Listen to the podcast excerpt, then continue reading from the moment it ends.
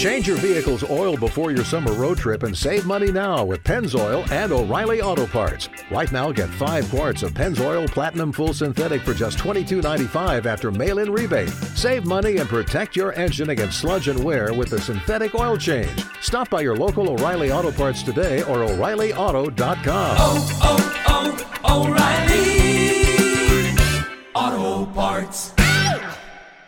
Mary redeemed a $50,000 cash prize playing Chumba Casino online. I was only playing for fun, so winning was a dream come true. Chumba Casino is America's favorite free online social casino. You too could have the chance to win life changing cash prizes. Absolutely anybody could be like Mary. Be like Mary. Log on to ChumbaCasino.com and play for free now. No purchase necessary. Void where prohibited by law. 18 plus terms and conditions apply. See website for details. The voice in the preceding commercial was not the actual voice of the winner.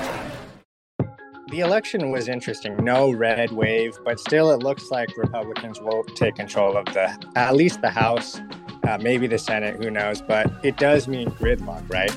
And there is this idea that gridlock is good for markets. Nothing gets done. And so that translates into predictability uh, in terms of policies coming out of Washington. Hey everyone, welcome to Exchange Traded Fridays. It's a weekly roundup of markets and ETF news. My name's Sean, I'm editor in chief here, and wow, we got a lot to unpack from yesterday. It's a monster day for Wall Street. There was slowing inflation finally from the CPI report. We also got what's happening with the midterm elections, what that might mean for markets. So, you name it, we got a lot going on. We got two great guests to break it all down for us. With me are my colleagues, senior ETF analyst Sumit Roy, say what's up, Smee. Hey, Sean. Hey, everyone. And our managing editor, none other than Heather Bell. Hey, Heather. Hey, Sean. Hey, Smeet. Hope you guys are doing good. We are. We are. How can we not be after yesterday's market performance, right? I mean, it was just a record day for Wall Street. I think I read Dow had its biggest day since the pandemic. It was up at least 1,100 points. I think maybe even more towards the end of end of the day. It was just crazy to kind of think how much just unbridled energy and enthusiasm there is for investors to finally be able to get back in the markets after that great CPI report we had and, and start picking up some exposure again. It feels like it's been forever, right? We have so much bad news. Again, obviously, this is all based on, on the cooling of inflation, which was such a welcome sight for, for many of us. I thought it was especially kind of telling that just that kind of little bit of, of a slowdown in inflation just unleashed a monster day for stocks I mean, because when you think about it, inflation is still far above kind of the levels the Fed wants to see, or, or, even normal levels for that matter. And but just being lower than you know, obviously it was lower than analysts had expected, and still the, the markets reacted like it was you know V Day in, in, World War II or something. And so uh, the report definitely brought hope um, that the cost of living is coming down. I think our, our reporter Shabim Saharan had a great quote from one of her sources that was saying like investors just grabbing onto anything for any kind of good news, but maybe they're setting the bar just a little bit too low. It was just one month. You know, maybe we'll have to wait and see, but it was certainly something to celebrate. And once we're unpacking all that, uh, the wonderment of yesterday, we're going to dive into some midterm election stuff and try and uh, look at, in, into the tea leaves a little bit of what Washington gridlock might mean for markets. So, Sumit, finally, you got some good news what was the big takeaways from the CPI report and you know how the markets reacted yesterday? For sure, Sean. Like you said, it was just one month, but it was a great number if you're a bull on anything, whether it be the economy, the stock market, or even the bond market, right? We saw a 0.27% increase in the core CPI from September to October. That's something we haven't seen in over a year. That's a pretty small increase because if you annualize that 0.27% month over month gain, you get 3.3%, which is way below the 6 to 8% rates we've been seeing recently. Now, we obviously can't declare victory against inflation here. This is just one data point, And we've seen a couple months this year where it looked like inflation was slowing down, but it jumped right back up again the next month.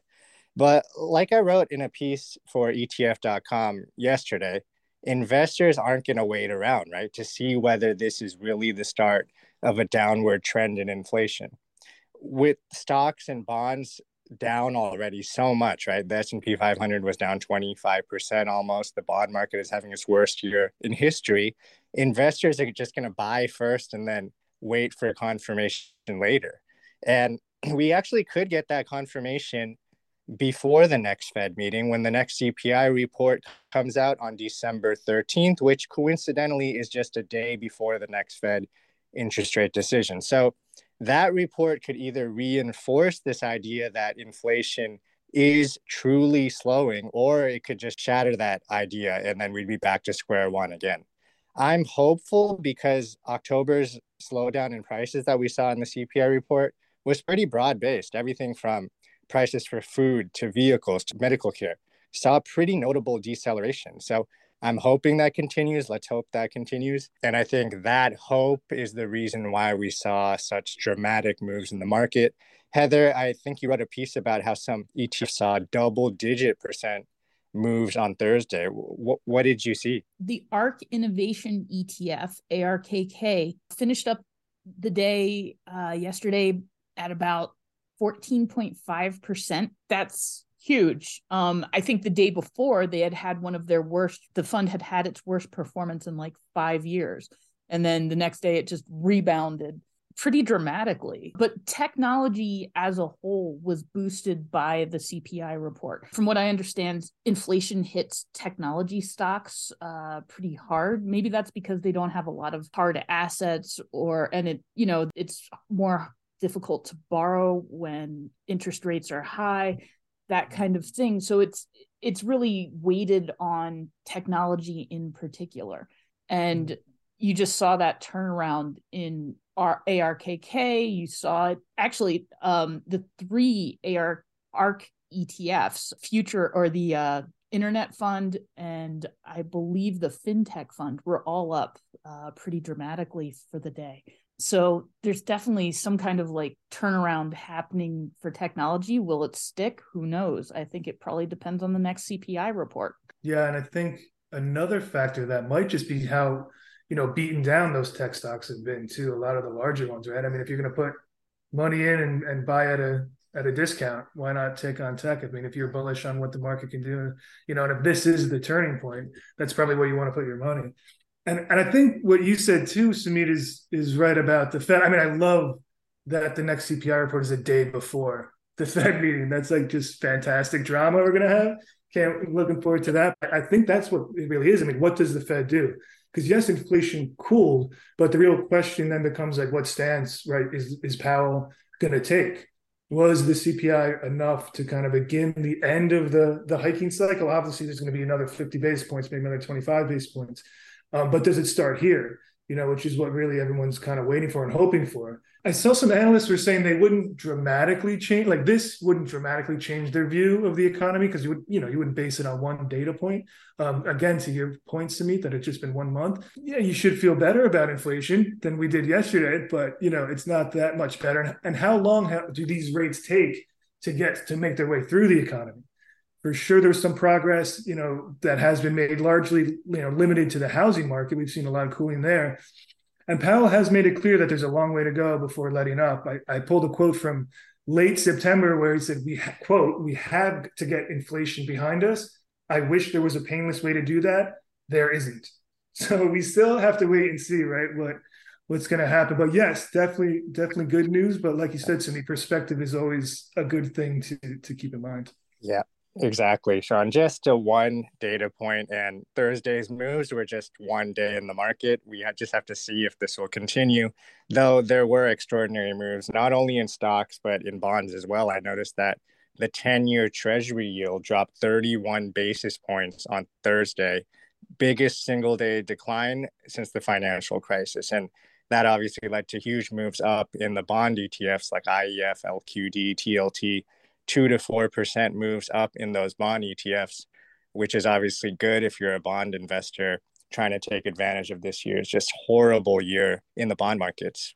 So we'll see what happens. I mean, yeah, you said 50 basis points, Sean. That's probably going to be what we see in December, but the next CPI report is going to play a big part in determining whether that's truly what we see and then also what happens after the December meeting, right? Right now, the market is pricing in two more rate hikes after the, the December meeting. Another one, another 25 basis point hike, followed by yet another 25 basis point hike. So a total of 100 basis points up from where rates are right now. and that would take the Fed funds rate up to 4.75% to 5% by March. That's the current expectation, but of course, things can change instantly, as we saw this mm-hmm. week with the Thursday CPI report. If the next CPI report's good, then rates are going to probably drift lower. If it's not good, then you know we're back to square one, and maybe rates will have to move even higher than five percent. We just have to wait and see. It's way too early to really have a firm idea of what's how this all going to play out. I am completely not aware of how the Fed kind of like works in terms of what they do before their meetings. So if the CPI does continue to like, you know, moderate and kind of go down a bit and it's the day before the Fed is announcing, you know, what they're doing with interest rates. Like how quickly would the Fed pivot on that or, you know, kind of ease back? Would if something comes out sounding really good the day before the Fed meeting, would they, you know, maybe have time to kind of like change their position on what they're going to do with interest rates?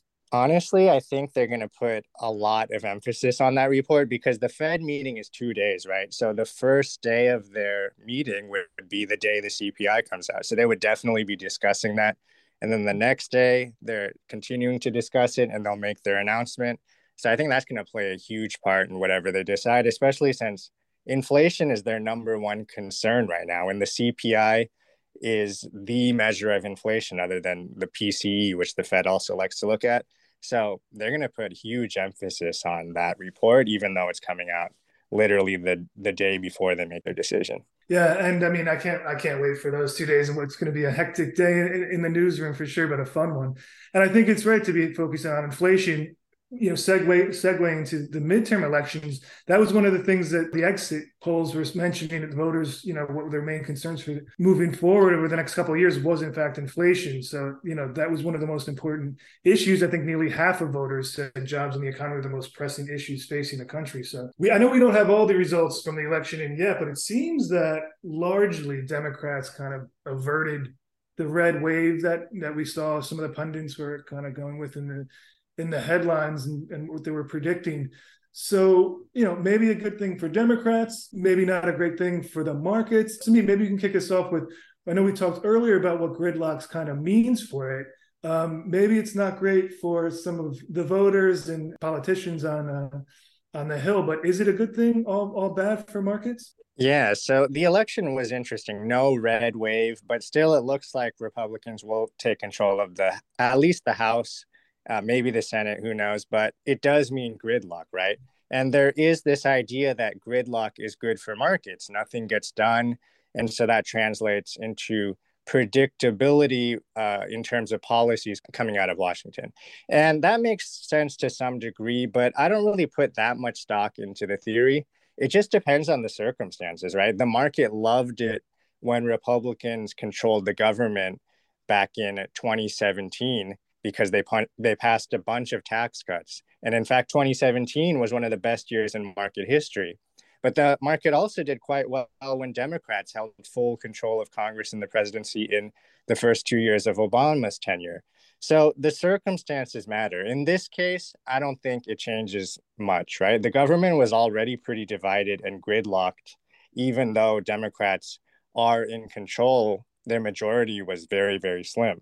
I think the bigger story in 2023 may be how the debt ceiling fight plays out in the context of two parties that seem to be more divided than ever. We've gotten through these fights in the past barely, but at some point, is that brinksmanship just going to eventually turn into a situation where we actually roll off the cliff and default on the debt?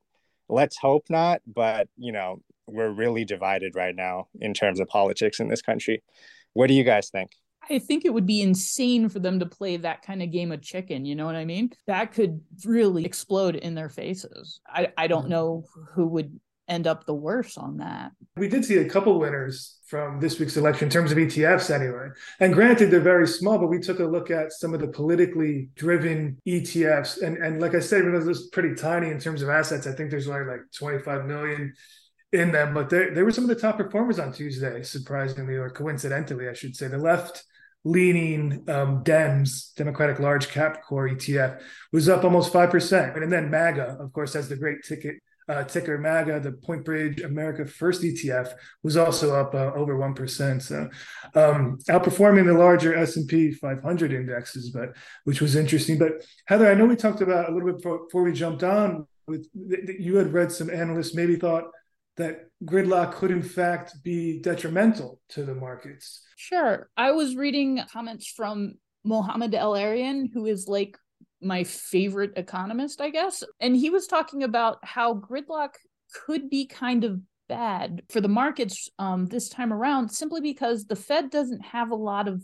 tools left in its toolbox that it can use to deal with um, you know, any economic issues like inflation or anything like that. It's got it can continue to hike interest rates, I guess, but that's kind of about it. He was saying that legislation is kind of the last resort in this situation. And if there's gridlock, nothing will get done. So that's kind of a troubling concern in a way. As Sumit was saying, you know, gridlock really de- like the benefits of gridlock really depend on kind of the situation in the markets and according to Mohamed El-Erian, the conditions are not favorable for gridlock right now. hmm. Yeah, maybe that's super interesting. I'll take a read on that as well. But maybe we'll leave it leave it on some good news because I know Sumit, you had that great data point that it seems like the market's midterm elections, right? I think you said going back past few years or maybe ever that they've been up in the months following some of these elections. Yeah, yeah. I think I read that after every midterm, six months later, the market was up 100% of the time. I know it sounds crazy, but that's the history. Of course, past performance is no guarantee of future results, like they say. But mm. at least based on what we saw on Thursday, that huge market surge is playing out like it has historically. Yeah, wow, that's great. Well, 100%. I'll take that bet anytime. well, thanks to both of you. Thanks, Heather. Thanks Sumit. We'll have to leave the conversation right there, guys. Thanks for listening uh, to Exchange Traded Fridays from ETF.com. If you liked it, go to your favorite podcast app or on it. You can search for Exchange Traded Fridays, like us, share with your friends. For myself, and again for Sabine and Heather, thanks very much for listening. We'll catch you next time. Take care.